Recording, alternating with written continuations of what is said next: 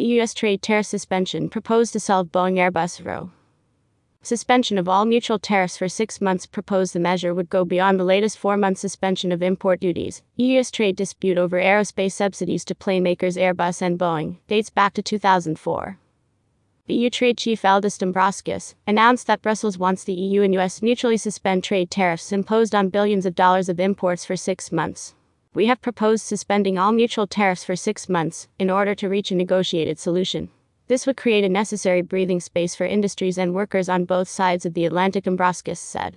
The measure would go beyond the latest four month suspension of import duties that the parties agreed in March. Last month, the two transatlantic partners agreed to suspend mutual tariffs that had COVERAD $7.5 billion of EU imports of American goods and SOME $4 billion of US products shipped to the bloc. The freeze is set to expire in four months. A bitter U.S. trade dispute over aerospace subsidies to plane makers Airbus and Boeing dates back to 2004, when Washington challenged European subsidies of Airbus that reportedly had adverse effects on the U.S. The EU filed a retaliatory complaint against the direct support given to Boeing in the form of regional tax breaks and government grants.